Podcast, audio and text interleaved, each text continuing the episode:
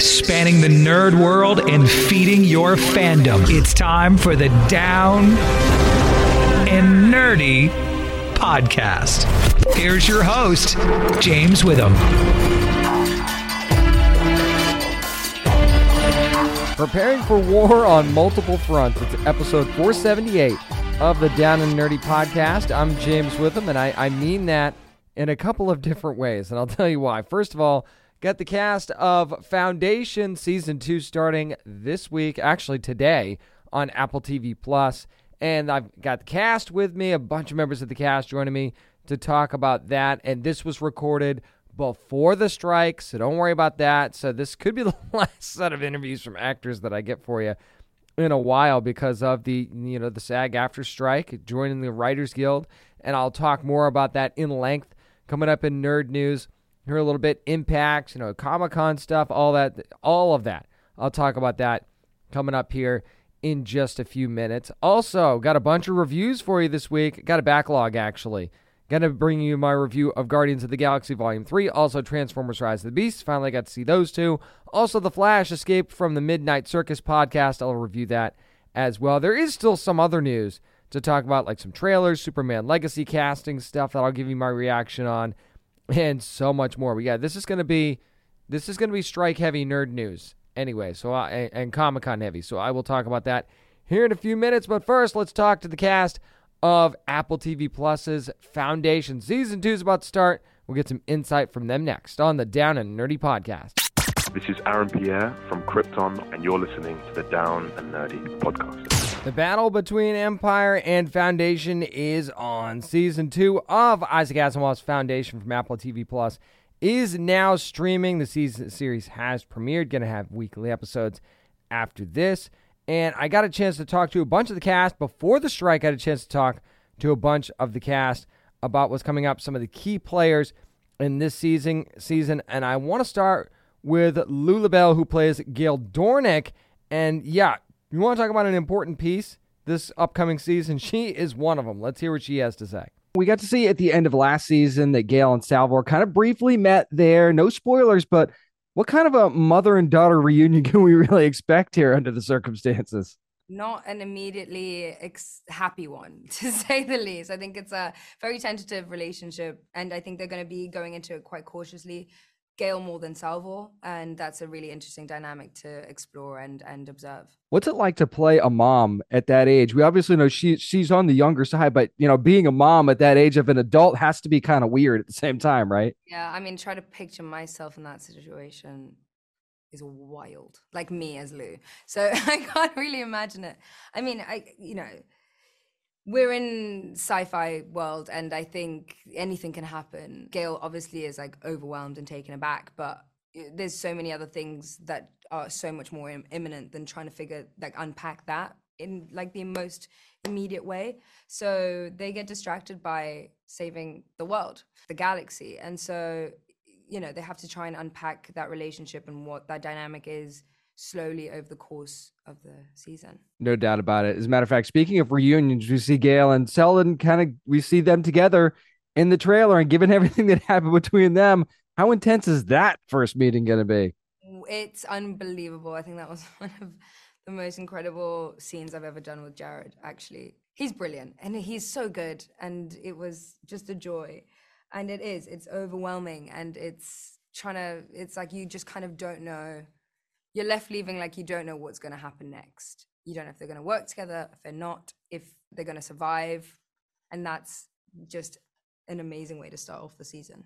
It really, really was. Matter of fact, it's not like she, it's not like they had a falling out or anything. She, she literally lost faith in him. So when you lose faith in someone, how hard is it going to be to get something like that back? Well, she's never going to trust him again from her perspective. That's just not going to happen, right? Because she's lost everything because of him in her opinion. So yeah unless like you have to unless you have no other choice but to figure it out uh, for the greater good. So we'll see what happens. So of course we don't again we don't want to get into any spoiler territory here but how did you feel about the threats that we get to see this season? Because it seems like stuff's coming at you guys from all angles. Yeah i mean it's incredible and it's super exciting. Lots of really amazing action scenes, lots of amazing head-to-head battles, and and you know, obviously intellectual as well as physical. And it's it's a very exciting, fiery, epic show. And this season in particular, everything comes to a head at the exact same point, and it's pretty brilliant. It leaves you kind of breathless and like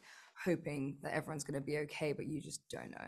Breathless is definitely a great way to put it. Really quickly, Lou, how much is Gaal still being affected by what happened with Raych? Because again, I don't care how long you're sleeping, that's something you're not going to get over right away. Well, I mean, she's asleep, so in, in real time, um, she's asleep. So it's happened to her just yesterday, right? Because she goes straight to sleep soon after she's found out. It's heartbreaking and awful it's she's she has what she had Raych and Hari left in her life. She has does not have a family anymore. She now has gained Salvor, but Salvor is a stranger. So it's like she keeps losing all these really important people that she cares about, and that has to grind her down at some point. But she keeps going. She's a persevering woman, and she's truly impressive.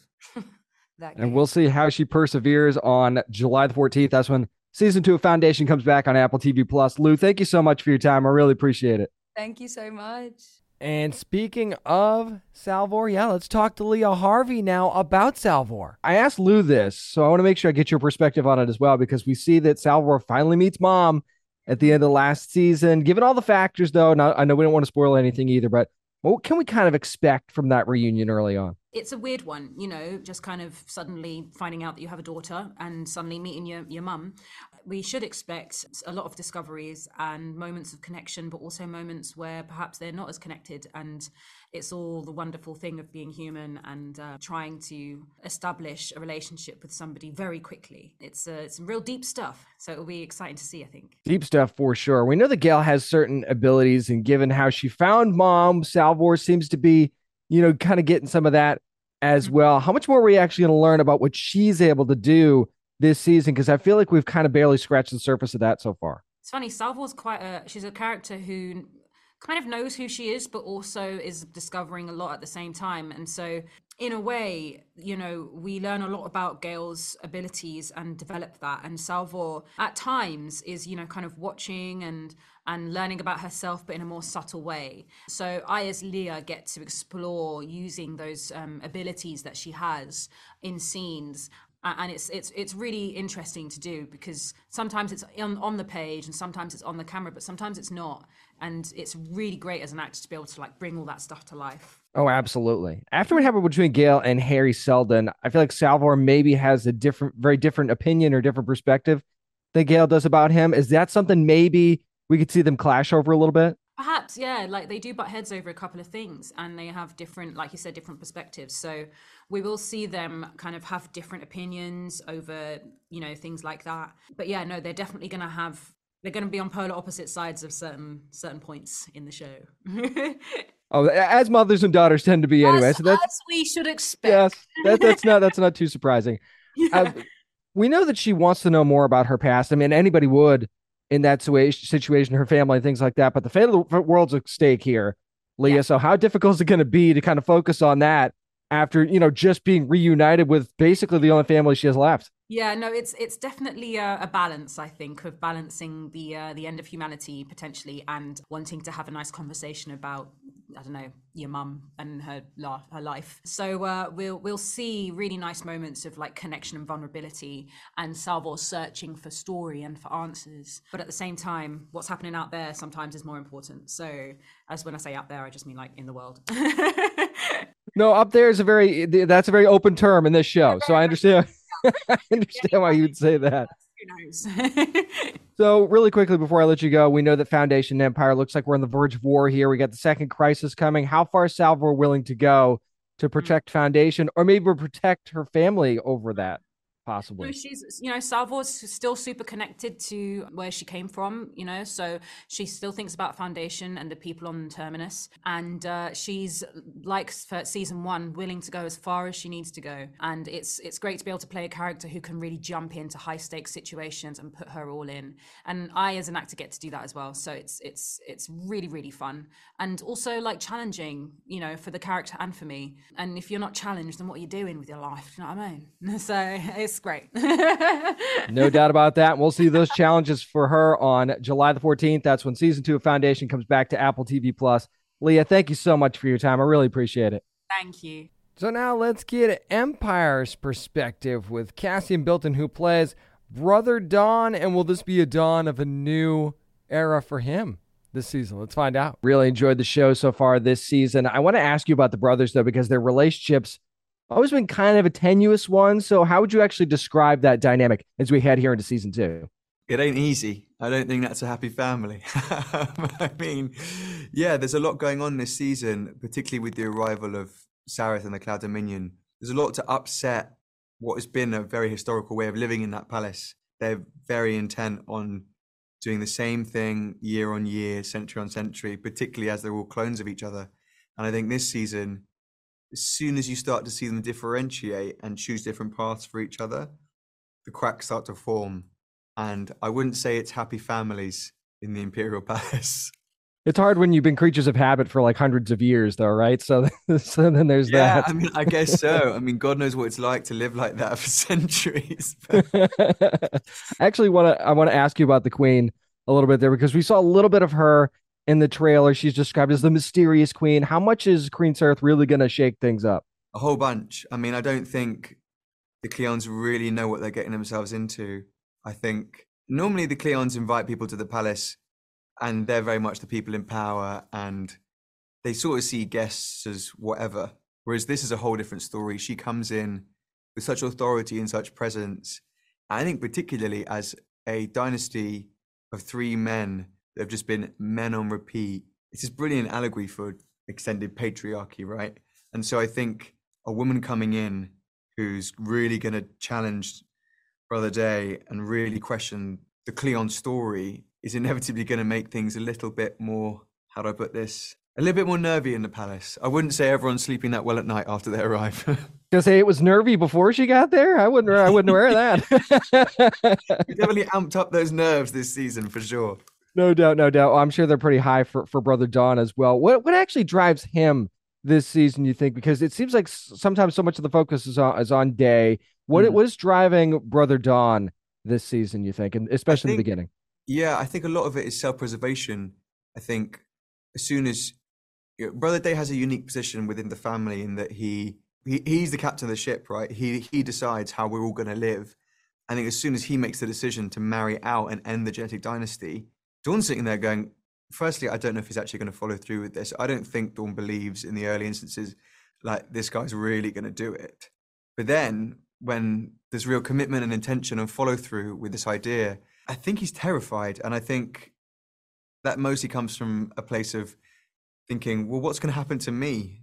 What's going to happen? And there's one thing you know about the Cleons is they don't like having those open emotional dinner table conversations. So I think I don't think he's going to turn around to Brother Day and Brother Dusk and say, "Well, where do I fit into the picture?" I think his head's on the block as soon as that decision is made by Brother Day. So I think he's trying to outmaneuver people and try and be stealthy and try and basically survive. As soon as Sarah turns up, he's trying to sidestep a really strong threat to his succession. Well, we'll all gather around the dinner table and watch season two of Foundation, when it premieres on July the 14th on Apple TV Plus. Cassian, thank you so much, man, for your time. I really Thanks appreciate so it. Much, man. Have a good day. Back to Foundation now, and I got to be honest, they've got maybe a little bit of magic up their hands, and I wanted to talk to Kulvinder Ghir, who plays a very, very interesting character that I'm not sure that I can spoil. So let's see how much he can tell us. So I love your character this season. I it, it feels like you're like the sci-fi version of Friar Tuck, and I love it. I am all here for it. So, how much fun is it to play a character like this, man? Oh, genuinely great fun. You know, his dimensions is is fantastic. To get kind of that much meat to play with is really good. I've absolutely loved playing Poly and his whole journey right through season two it's it's really really really really uh, for for Poly himself very questionable. it's questionable, but a, a, fun ride as well, especially when you get to get paired up with Brother Constant, who's played by the yes. wonderful Isabella Laughland. So, what's that dynamic like between the two of them? I feel like they kind of need each other in a way. So true. You know, I when I started working on this with Isabel, it definitely was a father daughter relationship that it progresses into and it's a tenderness and a care and to see her grow and to become a woman. It's a real journey. And to protect for what Constant stands for as for our humanity, for our faith, for our beliefs, for our freedom. She carries it. She's our future. At the same time, it became quite attached to each other. As you can see, as it goes, and she tends to look after him in a physic to keep him alive and keep him going and light his faith as, at the same time. You're absolutely right. They are very much needed together. They live off each other in that sense. I love it when the two of them t- are together too. So that's always so much fun. We were talking about the fun though, but there's also some serious stuff that's going on around him as well, where we kind of get to see another side of his character at some point too, because we're going to see the fun side. Are we going to see a more serious side for him as well? Of course, yeah. It's a, it's very important uh, because I think he is a revolutionary, and at the same time, I think he does care about the little people and where we are. Because you know sometimes it's the people that do the killing it's not the politicians. It's the people that do the fighting. It's the people that who give their lives of an idea that that, that sometimes don't even question it. Those little people we sometimes call them. And he represents the that that nation those the humans in that respect and that was a joy to play for that and that's what makes it so revolutionary for him he cares he genuinely cares what happens to humanity do you feel like because he's a popular guy, do you feel like that popularity can almost be seen as a threat to other people in foundation as well? It can do, yes. It can do because when you have control and can gain control of, of people's, and he can do that in in his uh, persona, in his personality, the way he is. It can be it can be scary for anybody and feel threatened, especially for people who want power because if you start getting revolt, you know what tends to happen. You get over, governments gets overthrown. You get coups. I mean, the one image that straight away came in my head just talking about it was the image of that young man when he stood in front of that tank and he says, "Stop!" And that is Poly. You know, he wants that freedom. He wants. He cares that much enough for for the people that he'll give his life for them that he does. And you guys will see that in full strength in season two of Foundation when that comes back on July the 14th on Apple TV Plus. Kulvinder, thank you so much for your time. I really do appreciate it. Thank you very much. And as you can hear from all those different conversations, there's so many interweaving storylines in season two of Foundation, not just with Foundation, not just with Empire, but you know, with Gaal and, and the found family thing and, and Hari Seldon being back in the mix and there's there's so many different things to pay attention to and some stuff that also comes up that I couldn't spoil for you in these first couple of episodes that are going to make you go, "Whoa, okay. So this is what we're doing now." Huh? And maybe if you've read the books, you kind of get a hint of that. But this is a show that is peak sci-fi for a reason makes you watching every Friday. Foundation on Apple TV Plus season 2 is now streaming. Again, thanks to my amazing guests talking about Foundation this week. Thanks for joining me.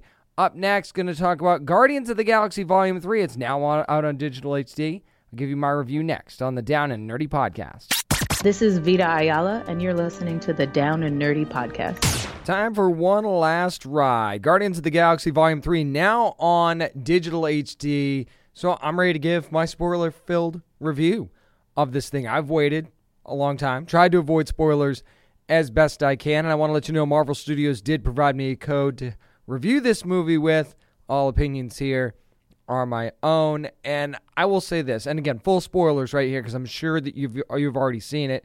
And if you've waited for digital, you've been avoiding spoilers. This is your spoiler warning once again.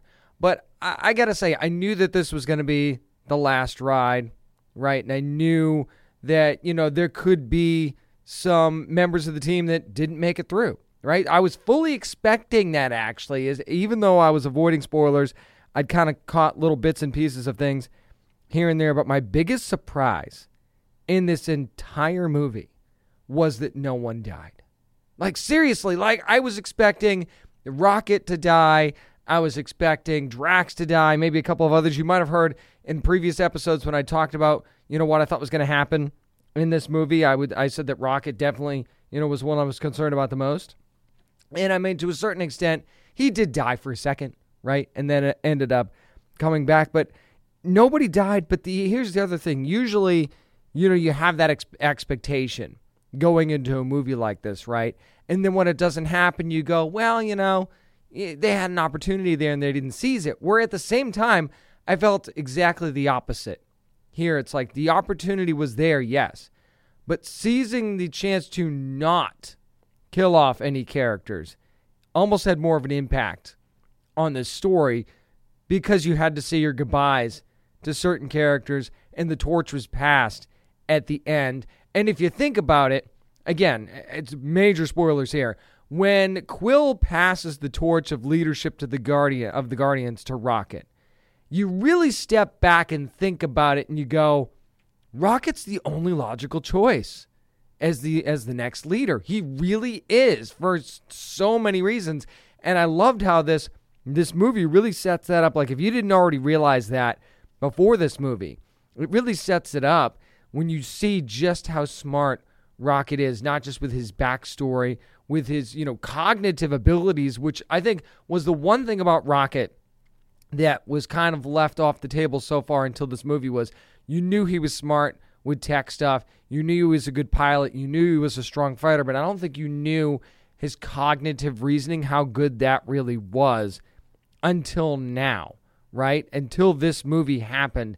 I don't think there was a good enough appreciation for that. And this movie set the tone for that. It was like that final piece of the puzzle that makes you go, yeah, yeah, absolutely. I think that this is a good idea. So they really use that to set it up well. And that's where, again, you make flashbacks work for you, not just for that reason, but to sell just the complete evil that was the high evolutionary. You want to talk about evil on another level. It really just felt like that, didn't it? And he didn't necessarily feel like an existential threat like some other villains have in past Marvel movies, but he certainly was one of those villains that you just felt the pure evil from, right? And I love that we've gotten so many. I love the fact that they did not make him like this relatable guy either, right? Because we've seen that so many times in movies recently, right? Where the, where the villains like, well, yeah, they're bad, but you know maybe they've got a point. You know, there, there's no redeeming part of this high evolutionary at all, like 100% at all. No redeeming qualities for this dude. So you want to see him get his pretty much from the beginning of this movie, right? So I, I that was a brilliant job by everybody involved there, from from writers, actors on down. Every really good job just selling that thing. And then the the only thing that I kind of you know got sick of throughout the movie was the whole you know Quill and Gamora dynamic. Like at first it's like okay I get it, you know she's not the Gamora she was. Pete's sad about it. Everybody understands you know, and it was funny at first, right? When when they used it as comic relief, and when they were you know playing up Quill's pain over the whole thing that was happening, and understandable pain, right?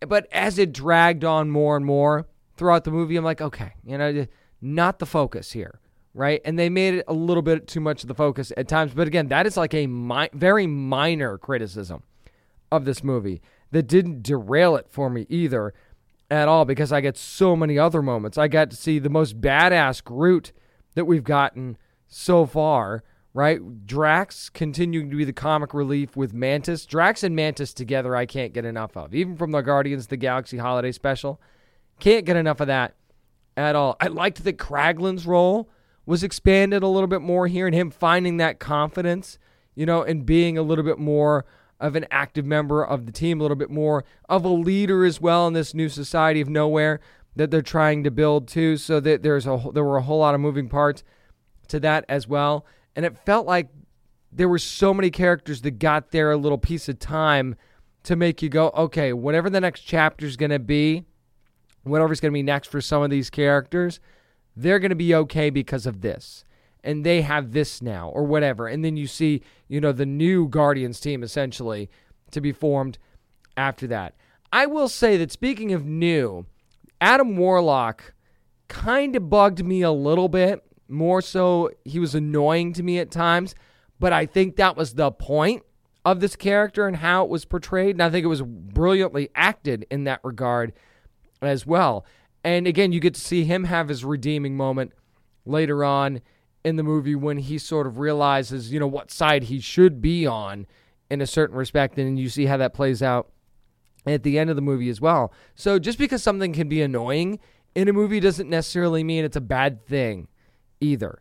So I love that we got that little piece of things as well. And and again, every new character seemed to serve their purpose in this movie for this movie and didn't have to necessarily have any impacts beyond that. Although if you were wondering, you know, what happens with the high evolutionary, we do get if you look at the deleted scenes that come with this digital HD that'll also come with the with the Blu-ray and and DVD and 4K copies when those come out, we do get to see what happens to the high evolutionary and I won't spoil that for you if you haven't already seen it. You'll see that on the deleted scenes in this and there's some other great special features that are involved in this digital release as well, some featurettes and things like that.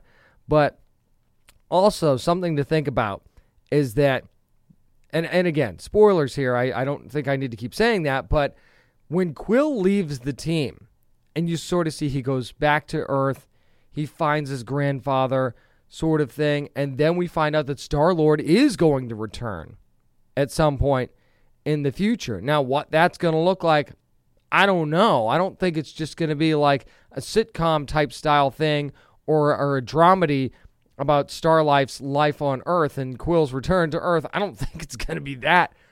Could be wrong. I don't know, but but it'll be interesting to find out where that character goes next.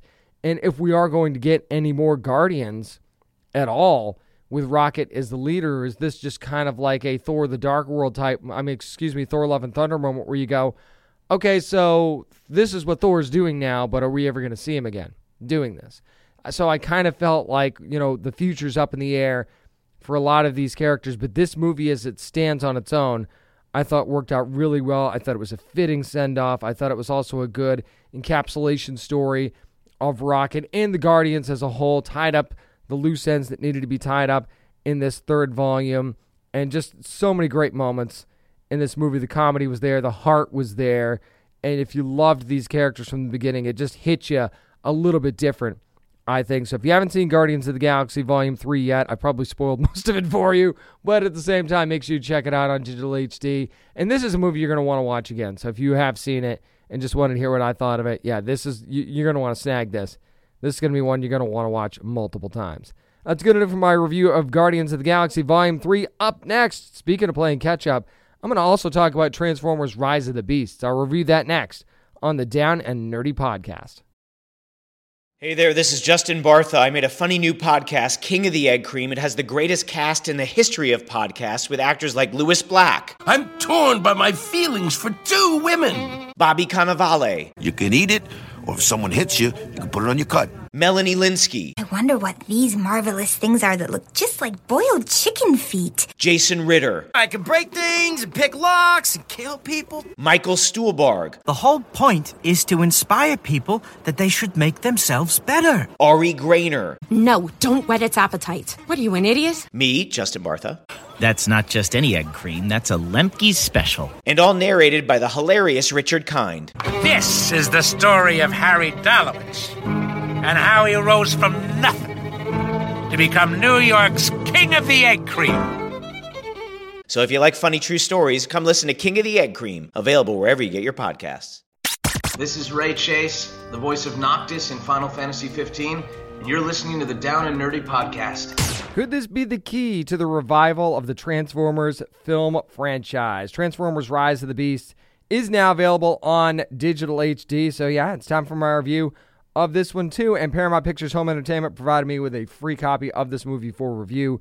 All opinions here are my own. And I got to say, I'm to try not to do too many spoilers on this because I feel like this is one that maybe I've been holding back on seeing because you've been jaded about Transformers movies recently, which I totally understand because I was right there with you. I, I sort of avoided this in the theaters as well. So I'm going to try and do this a little bit spoiler free because of that reason.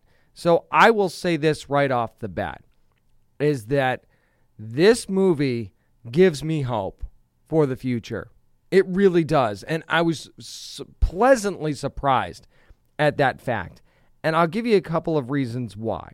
So, first of all, I've always talked about how human characters I don't think are necessary in Transformers films at all. You could do a Transformers movie without any humans in it, and I think you'd be fine. I don't think that, that you would lose anything. So, two ways that they did that well here. You put the focus on two non annoying human characters that actually mattered in Noah Diaz and Elena Wallace. Now, that's not to take anything away from Chris Diaz and the relationship that Noah has with his little brother and their bond and the reason he fights so hard for him, not just because he's his little brother sort of thing. There, there's reasons why he fights so hard for him, and there's a reason why Noah's sto- story matters, not just at the beginning of this movie, but at the end of this movie as well. And you find that out when you watch this thing. But you're you're giving them purpose beyond just being accidentally stumbling into the fact that Transformers are a thing. This movie is set in the 90s too, by the way, so that, that makes it even more of a wow moment when you see something like this.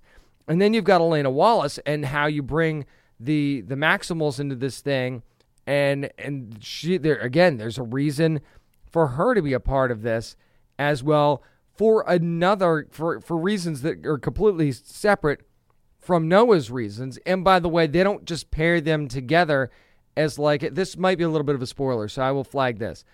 It's not just like they're pairing them together because oh they're going to fall in love. There's going to be a love interest story, anything like that. That has nothing to do with it at all, and that's the other reason that I wasn't annoyed by by there being human characters in this thing. They all had their reasons for being a part of this, and there weren't a ton of human characters in this thing that actually made a difference. It was the focus on the Autobots and their quest to save Earth. Period. And of course, you know that Unicron's a part of this. That's not a spoiler at all. So, eh, but it's also Unicron's plan to take over and destroy Earth as well.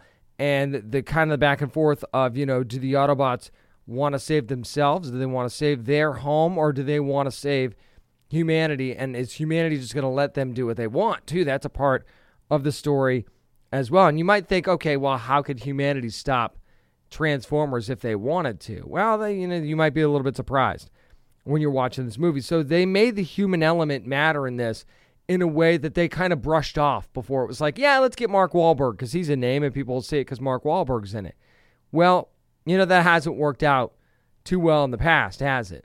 So now you're going the other direction of, okay, let's give these human characters a purpose in this thing, but also just seeing how the Autobots operate. And I got to say that Mirage, Pete Davidson as Mirage in this thing, loved it.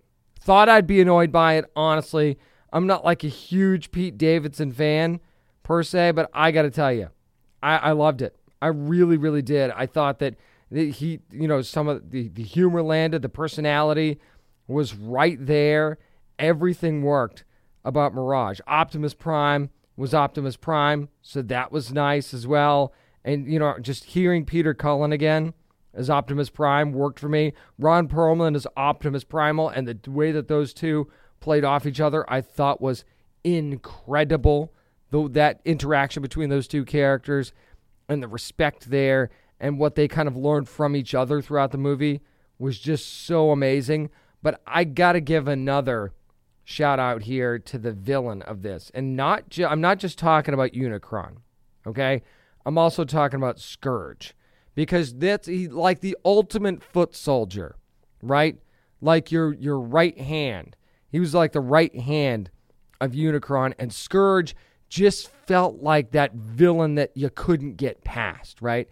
It's like how are they going to defeat Scourge never mind the other minions that Scourge has with him that are a part of this as well actually felt menacing and like there wasn't much of a chance of anybody surviving this thing.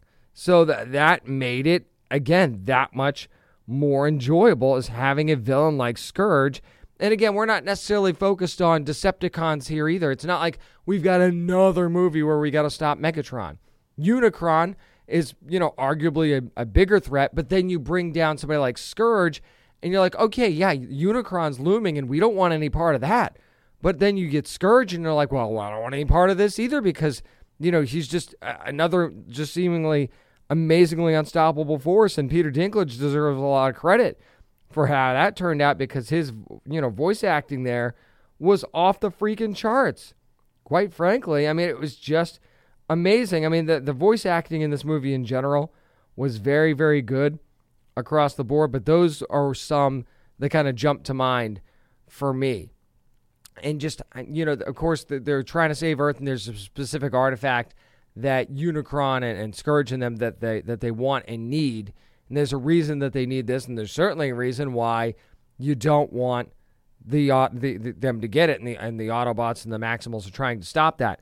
There were there were a few moments though in this movie, and again, I, I got to talk a little bit about the bad here, where part of my argument has been in the past with, with Transformers movies is that you know there's some even in a movie where you go, okay, don't really tug at that thread too much, like stuff that was unrealistic, and you're like, really? Really, that just, I, I can't in my mind even comprehend how that could possibly be a thing. There were a couple of moments like that in this movie, and if you've seen it, you probably know what I'm talking about. Towards the end, especially, there were a couple moments where I went, okay, really? So that's how you're going to make this make sense? No, no, no, that didn't work for me. Again, didn't, you know, wasn't a huge, like, you, know, well, that ruins everything else sort of moment. But at the same time, it, it just made me scratch my head and go, if this is how you're going to do this, that just doesn't really make a whole lot of sense to me. So eh, there, there were a couple of moments like that, but the enjoyable stuff was far, far outweighed the stuff that made me roll my eyes in the moments that I did. Character designs can't beat them. The action, fantastic. Really well done. There was especially a, a, a big battle on like a big hillside that I thought was really neat. And just again, the menacing nature of Scourge and some of the other villains in this movie were just incredible. I and I, I gotta say, well done by everybody involved here. It, it's definitely one of my top Transformers movies. I did not expect to say that out loud after seeing this. I was scared to, to watch this thing at all, but you know, once I was done, and they didn't lean too heavy in the 90s nostalgia either. I want to make sure I throw that in there before I forget is that a lot of times they try to throw themselves into the nostalgia factor of this thing, and they didn't do that because it wasn't necessary. They took some of the unnecessary things that they used to do in Transformers movies from the past that didn't work and kind of dialed back on that a lot. And that's one of the reasons I think that I enjoyed this movie as much as I did, quite frankly. So that, that I, I want to make sure that that's a part of you know, I tell you what, that, that's a part of one of the reasons why I like this as well. So, yeah, if you haven't seen Transformers Rise of the Beasts yet and you've been worried about it, you've been avoiding it, you don't need to avo- avoid it. This is one of the better Transformers movies, certainly the best Transformers movie in probably a decade, if I'm being honest. I mean, really, Bumblebee's close. Bumblebee is Bumblebee was really good too, I thought. But as if we're talking about Transformers ensemble movies here with the Transformers name on it. This one gives me hope for the future, and the and the end credit scene, which you probably already know about, but again, won't spoil it for you. Really opens up the future for Hasbro and what they could be doing as well, and that's one of the reasons that Noah Diaz's character matters too. By the way, so I'll just throw that out there that's going to do it for my, you know, spoiler free for the most part review of Transformers Rise of the Beast, which is now available on digital HD. Up next, going to talk about The Flash Escape from the Midnight Circus podcast from DC and a whole bunch of others. I'll give you a spoiler free review of the first couple of episodes of that next. I'm James Witham. This is the Down and Nerdy Podcast. Hi, this is Richard Harmon from DC's The Flash, and you are listening to Down and Nerdy Podcast.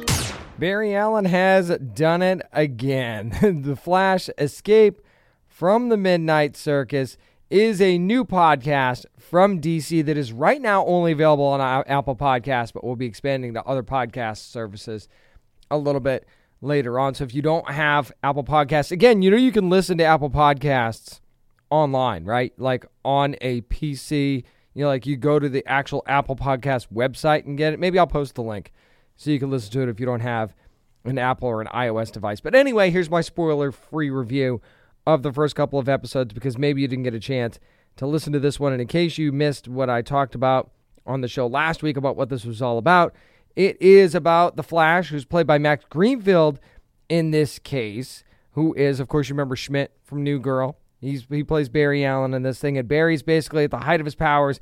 Everybody loves him in Central City, but it also means he's kind of let Iris down one too many times, and Iris decides to leave him, and then Barry tries to fix that by traveling back in time, which is always a good idea, right, Barry? Yeah, that always works out really well for you. And he ends up in another timeline where he's stuck with Captain Cold in this crazy thing called Midnight Circus, which is basically Fight Club that is happening in Central City, and everybody bets on it. It's almost like the Hunger Games type thing, and he has to try and survive that and try and find out how he can get back to his own timeline. Here's the thing about this show. First of all, Max Greenfield's incredible. I'm just going to put that out there right now. He has he puts a spin on Barry Allen that has this like frantic nature to it. It is almost like Schmidt is the Flash instead of Barry Allen in a way, but it actually kind of works. It, it it works as Barry Allen as well. But if you love Max Greenfield's performances and other things, this is a very Max Greenfield performance. So I think you'll you'll really enjoy his Barry Allen. And the story is is a fun one too, but here's my problem with this. And it's going to be hard to do this without spoilers, but the first episode turned me off a little bit. And I'll tell you why as, as much as I can without spoiling anything. And it's how Iris West is written. Like you understand as a human being, right? You wouldn't want your partner to neglect you, leave you alone more than they should have, blah, blah, things like that, right? Okay. So, but at the same time, right? And this is very much a not realistic portrayal of real life, right? Because superheroes, as they are presented in fiction, don't really exist. We don't have speedsters who can, you know, rush off for 10 seconds and save, you know, a bunch of people and then just come right back, sort of thing, right? So that doesn't exist in real life. So it's hard to make a real life comparison to this. But there's a particular thing that happens in this first episode that upsets Iris. And it's like, how could you be upset about that? Not saying she doesn't have a reason to feel neglected or anything like that. Don't don't at me for this, okay? Especially if you listen to the show. Please don't at me for this. Let me let me get to my point here. But at the same time, it's like if if you're really beefing about this specifically, even in the moment that it happens, that doesn't say a lot about your character. I'm sorry. Like like you can't possibly object to Barry wanting to go do this specifically. She has a beef with some of her other things that you talked about. There's something that happens in another, I can't remember if it's episode one or two. There's something else that happens when Barry takes off and it upsets Iris, and you're like, genuine beef, you should be upset about that for sure. That that one's a genuine beef. But it's in the first episode something that happens that she gets upset about where it's like, this is not the Iris West that I know from the comics, from TV, from whatever. This is not the Iris West that I know, and I feel like that was a misstep in the first episode. Now, will that get corrected at some point in one of the later episodes? I don't know, but that that is one thing that definitely turned me off about this about this show in particular. Now, the the voice acting is good. The story seems like it's going to be a fun one. It's another example of Barry screwing up the timeline by traveling through time, and it's basically screwing himself in the process. And I love the the byplay between Barry and Leonard Snart, who he spends a lot of time with in these first couple of episodes. Anyway, so there, there's a lot of fun stuff about this, but that nagging Iris thing from the first episode, I couldn't let it go. So that really made it difficult for me to enjoy the rest of this thing. Now, quite frankly, it, it, it's a quick listen.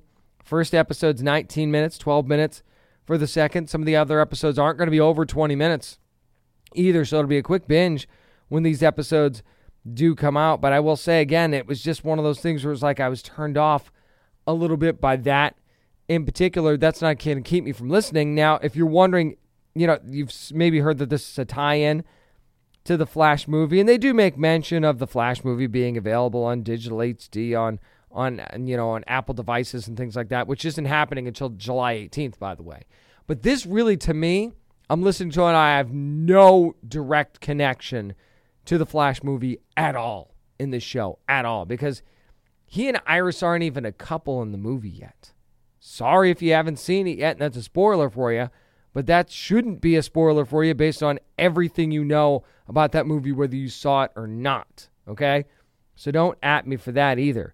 But this is very much to me not a tie in to the Flash movie at all. It, it, I see zero connections between the two things. So don't think you have to avoid this because you're taking a stand against the Flash movie, which, you know, that's the true decision. I understand that.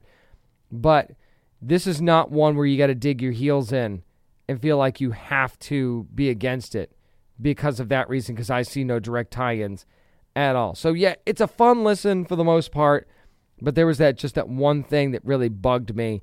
And, you know, only future episodes will tell whether or not I'll be able to get past that and enjoy the rest of it, but the performances are good. The Flash Escape the Midnight Circus available right now exclusively on Apple Podcasts, but we'll expand a little bit later on, and I'll try and keep you posted as to when that happens. That's going to do for my spoiler free review of The Flash Escape the Midnight Circus. Up next, speaking of midnight, deadlines have come and gone. There's a lot of pre Comic Con nerd news to talk about, some big stories, and I'll get to it next on the Down and Nerdy podcast. This is Vanessa Marshall, voice of Gamora on Marvel's Guardians of the Galaxy and Hera on Star Wars Rebels on Disney XD. And you're listening to the Down and Nerdy Podcast. The picket lines are about to get even fuller. It's time for nerd news. You've heard the news by now, it's everywhere, and it's time to talk about it. SAG AFTRA has officially gone on strike against the studios for you know what they think is fair compensation in a new deal joining the writers guild who's been on strike for a while now i want to dive into this and first of all i want to say i support the actors and i support the writers I, th- I, think that they should get paid what they deserve i think that you know this ai stuff is, is scary business and th- there's just some bad stuff that just seems to be coming out and, and i want to talk about some of the reports that have come out recently and again, these are reports. You know, I have no way of confirming this without talking to somebody personally. So all I can do is talk about the reports. And one of them is that the the studios don't even plan to come back to the table with the writers until October. They're basically going to try and starve them out. You know, hopefully they run out of money and then they'll be able to take a lesser deal. And that's just if that's true, that's low down. Apparently that that is something that's been said. That's one of the things that maybe can be confirmed at this point, but I want to be real careful here. I'm not trying to get sued or anything. So I'll just say for now that it that it is a report. The other report that I saw was something about background actors and how the studios wanted to pay a background actor basically a day's pay and scan their likeness and be able to basically just use it forever without consent or further payment or anything like that. And that just that sickens me, man. Imagine going to your job and them saying, okay, we're going to just copy your mind and your likeness, and we're going to let an AI do the rest. Hey, would you be cool with that? I want you to th- really think about that for a second, if you'd be all right with that. So if you're kind of leaning on the side of the studios and stuff like that, I want you to think about just something like simple like that. And I mean, AI in general should be scary for anybody. I mean, you're starting to see AI generated articles and stuff like that. The human elements being taken away and that's got to be scary, no matter whether it affects your job or not. But also, I mean, the, the residuals they they they they certainly seem like they need to come up. And you know, you're talking about health insurance and and everything else, and we're not just talking about. I, I the arg- I've seen the argument of oh well it's millionaires fighting with billionaires sort of thing, and in a certain sense that's true, but you have to consider that there's hundreds of thousands of members of the Screen Actors Guild and of and of and of SAG-AFTRA. We're not just talking about the Scarlett Johanssons of the world, and I'm and I'm just picking names at random, and the Matt Damons and things like that. You've got below the line talent. Below the line talent basically means the ones you don't really see in the opening parts of the credits, right? The the ones that are a little bit further on down that make their contributions but don't get seen nearly as much as some of the bigger stars do. You got to fight for them too. You know, you have to consider that this is their fight too. And, you know, th- th- they're doing whatever they can to scrape by as it is. But it's not necessarily about the big. Now, now you're going to see the bigger names probably out in front of this thing and be profiled more because when you pull it, you know, below the line actors are below the line actors. You want to put them out in front of the picket lines. People are going to go, who's that sort of thing, right? So you want the bigger names, bigger faces out there in support. So it has an air of millionaires fighting with billionaires, but it's really not. It, it, it's a team fighting. Not you know that you, you're still fighting for the little guy. Here you get you got to keep sight of that. It's not the millionaires that are in the most jeopardy here. Now, is this going to ultimately benefit them if they get a great deal? Of course it is.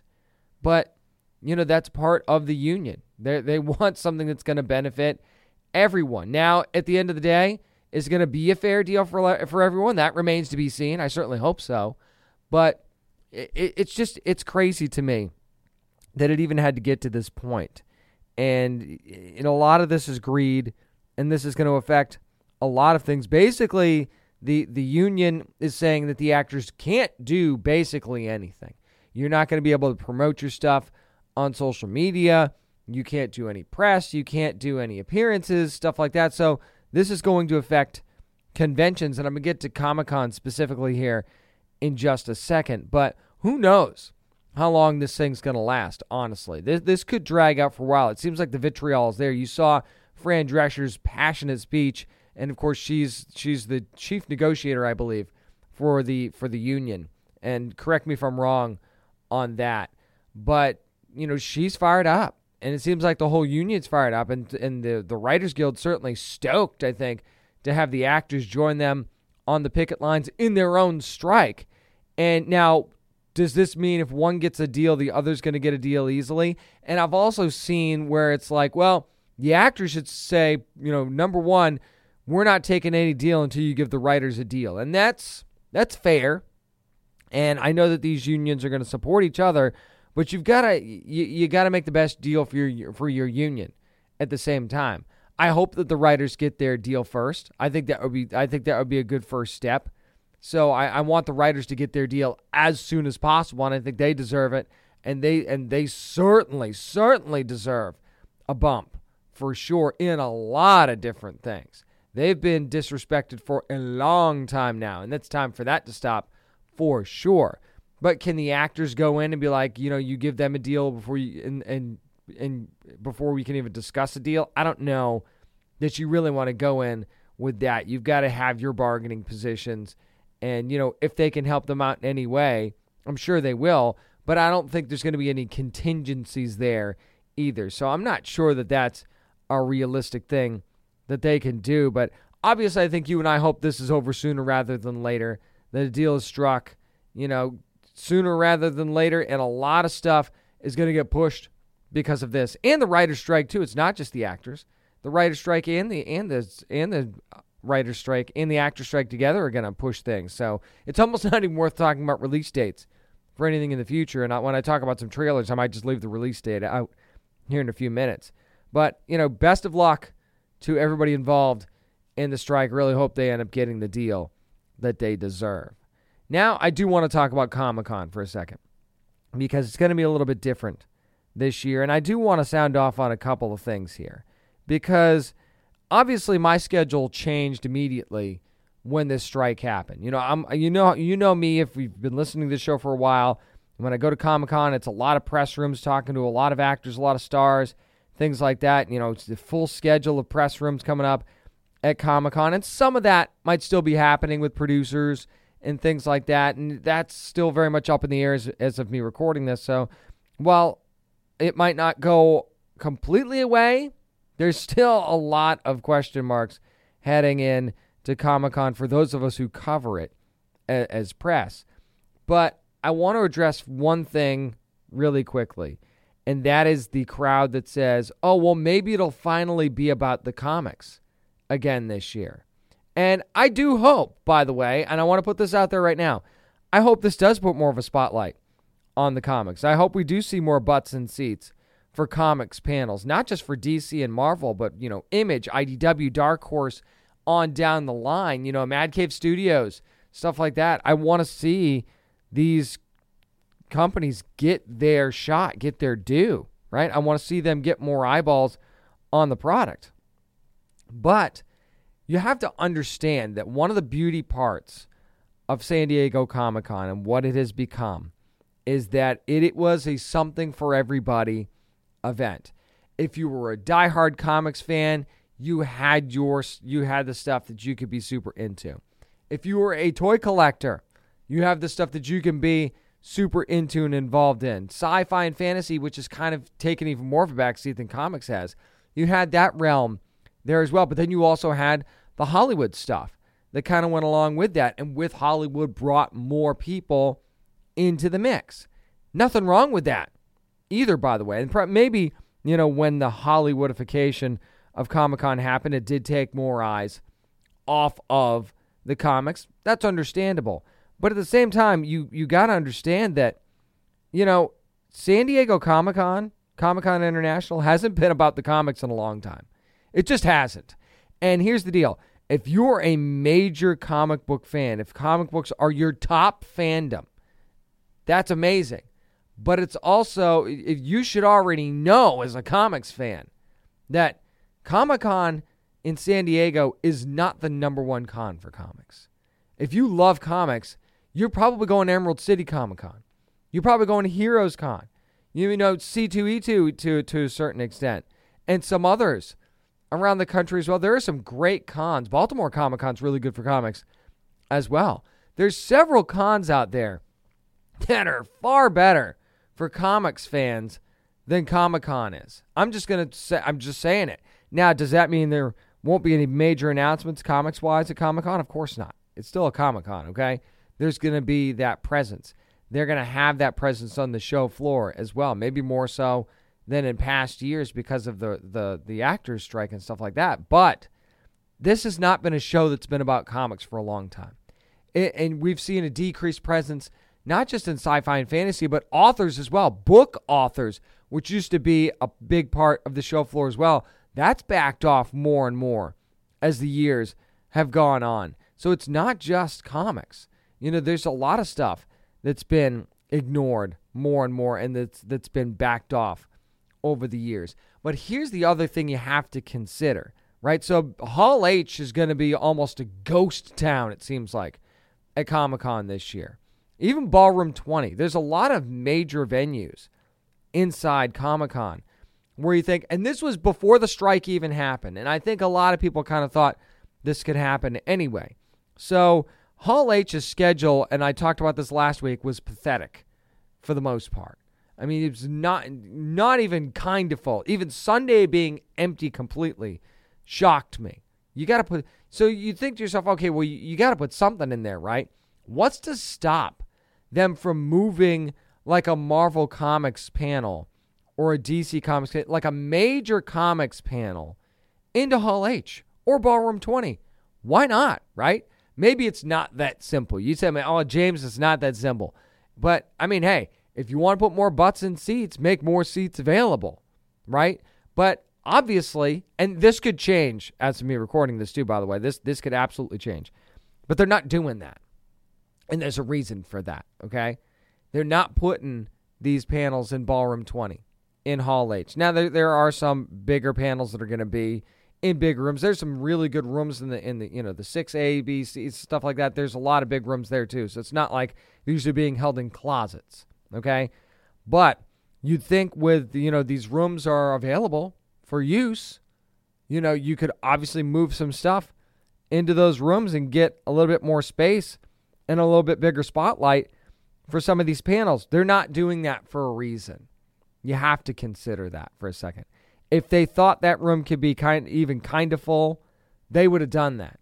They would have said, "Well, you know, clearly we've got hours and hours worth of availability in Hall H. Maybe you want to move in there, DC. Maybe you want to move in there. Marvel do a big thing in there. They're not doing that. They're not. And you have to open your eyes to that fact that Comic Con will probably never be about the comics again. Not in chief, anyway. So if you really want that comics fix, and and and there's nothing wrong with that either, by the way. There's nothing wrong with that at all.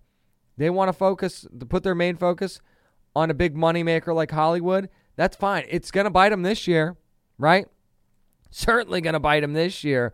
But at the same time, even comic creators know that there are comic there are cons that are more geared towards comics and that diehard comic book fans are going to seek that out. I hope they seek them out at San Diego as well. I know I certainly will. I'm going to make I'm I'm going to have more comic book coverage on the show because of this. I can promise you that. But at the same time, Comic-Con itself doesn't seem to have the same confidence in that. You just have to make your peace with it. So what my coverage is going to look like, who knows, but hopefully you follow along on social media and you know, I'll tell you how you can do that here in just a second. You probably already follow anyway, but you know, follow along. I'll have some cool stuff for you regardless, and there'll be some cool stuff coming up on the next couple of episodes of the podcast. But it's wait and see mode for me too, honestly. So we're just gonna have to see what happens there, and I'll find out when I get my boots on the ground, sort of thing. This doesn't mean I'm going to stop talking about movies and shows and stuff entirely. That would just be unrealistic. And, it, you know, there's still stuff coming out that deserves to be talked about because people worked hard on it, right? Even if it's not going to be promoted by the actors and, and stuff themselves, people still worked hard on these things. So let's talk about them. The new Blue Blue Beetle trailer came out. Of course, that DC movie coming out on August the 18th from Warner Brothers. And what this really highlighted was, you know, more of Jaime Reyes. I've been calling him Jamie Reyes, and I really realized it should be Jaime. So I'm going to call him Jaime Reyes from now on. We get to see a lot more of just how likable of a character he's going to be, how big of a role his family plays in his life, in his personality, in his journey to becoming a hero as well. But we get to see more of Carapax, who's the villain that we're going to have in this movie. And of course, Susan Sarandon's character, part of that as well. And you get to see them go after the family in this trailer, which is, you know, in true villain fashion, right? But you get to see see Carapax and how, and we finally get to see outside of the, the image that we've got from the from the McFarlane Toys release, we get to see him in action a little bit, and you get to see just how menacing Carapax is going to be. And we also get to see a little bit more of what the Blue Beetle Scarab suit can do as well in crafting these weapons for Jaime to use in the suit. But you know, you gotta love this Reyes family. You just gotta love the vibe of this movie in general. I hope it does well, even if it's to the point where the strike's still going on and this can't be promoted. I really hope this movie does well because think about it. If this thing flops, then then that again, flops don't help us get more of what we want. I understand wanting to be like, I'm not supporting the studios. I'm not going to see that. Well, guess what? The studio's not going to take that as, oh, well, maybe we made a mistake. They're going to think, well, maybe this movie sucked and we shouldn't do anymore and we should just you know, drop this character entirely. So please keep that in mind if you're deciding whether or not you want to support Blue Beetle. Get out there on August 18th. This movie and this character deserves it. Then you have Ahsoka, who dropped another trailer, the Disney Plus series, which will premiere on August the 23rd. And this one highlighted a lot the tension between Ahsoka and Sabine. And you sort of see, you know, the abandonment that's there. And Ahsoka's talked about, you know, you know, hey, I walked out on Anakin, and clearly I walked out in Sabine too and not necessarily cool with it, but it's pretty clear from the trailer that they come together, right? And if you're a Star Wars Rebels fan, how happy are you right now after seeing this trailer specifically? I mean, you were already happy before because you know you got Hera, you've got Sabine, and you've got Ahsoka, and we even see a little bit of Ezra in this trailer. Well, on the wall at least, like we see Ezra, but at the same time, and you know, seeing Grand Admiral Thrawn up there too, that's got to make you happy, right? That's got to just make you smile from ear to ear. And we actually get a, a decent look at Thrawn this time in this trailer. Still haven't heard him speak yet, but we know this is the same voice actor that played him in the animated series. So I, we're good there. You know, we don't have to worry about that. But we've only seen very short glimpses of Thrawn. Now we do get the Dark Jedi as a part of this thing. So that that's we get to see them highlighted a little bit more and how they're seeking power from Thrawn and the Empire, and you know the you know how that worked out in the Heir to the Empire series from from Timothy Zahn. So that's I just finished that by the way, and it was it was awesome. I'd never I'd never read it before. Just finished it, loved it. But that's a, that's a topic for another show for sure because I could go on for a while on that. But it just seeing the battle between not just Thrawn and this team of rebels, but also against these dark Jedi as well. I think this is going to be an incredible show. I really hope it is, and I can't wait for August 23rd to find out what that answer is going to be. I wanted to talk about the Wonka trailer too, which is going to, that movie going to be coming out on December the 15th from Warner Brothers. Yes, it is the prequel of prequels for the Willy Wonka and the Chocolate Factory, and Timothy Chalamet going to be playing Willy Wonka. You know, basically opening up his own ch- his first chocolate shop and trying to fend off the chocolate mafia, as they call them, when he tries to move into this this town and open up this shop. And you see the eccentricity starting to come out in the character. You see, there were very much Tim Burton vibes in this trailer for me anyway, even though, you know, we know who are, who's involved in this movie, but it just looks like a, like the big production that you'd expect this to be, right? But this is not your cynical Willy Wonka. Not yet. Anyway, will we see how he starts to kind of be poked and prodded to become that guy? I don't know. I kind of hope not. I kind of hope that this is just the, you know, hopeful, wishful, vibrant movie that it looks like on its surface from this trailer. Also, Hugh Grant as the Oompa Loompa. Loved that. Loved that. And the whole thing where it's like, you know, once we start dancing, we can't stop. So I'm going to be keeping on going. Anyway, I loved that part. And, you know, how he ends up meeting the Oompa Loompas in the first place. I'm I'm interested in how we kind of go about that story. Now, is this a story that needs to be told? I don't know. We'll to, I'm I'm curious to see if this is going to be a worthwhile prequel or not because obviously they they're not all worthwhile and I'm hoping that this one will be Timothy Chalamet's really talented, I think very suited for this role and again, I'm excited to see what happens with this thing when Wonka comes out in theaters on December the 15th. That's going to do it for this week's edition of the Down and Nerdy podcast. Next time you hear my voice, it'll be from Comic Con. Going to get there in a couple of days to start my coverage. And I promise you, there's going to be plenty of incredible stuff to talk about and fun stuff to talk about. So make sure you follow along on social media at Down and Nerdy 757 on Twitter, Instagram, and threads, by the way. Also at Down and Nerdy on Facebook, at Down and Nerdy Pod on TikTok. You're definitely going to want to be following on TikTok. I'll have a bunch of fun stuff from Comic Con on there. I can promise you that. Also, down at nerdypodcast.com is where you can find a whole bunch of other stuff and to listen to the show on there as well. Make sure you're subscribing wherever you get your podcasts. Any way you can support the show, I really do appreciate it. So until I see you from Comic Con, remember, you never have to apologize for being a nerd, so let your fan flag fly. Be good to your fellow nerds. Contained herein are the heresies of Radolf Burntwine, erstwhile monk turned traveling medical investigator. Join me as I uncover the blasphemous truth of a plague ridden world that ours is not a loving God, and we are not its favored children. The heresies of Radolf Burntwine, coming January 2nd, wherever podcasts are available.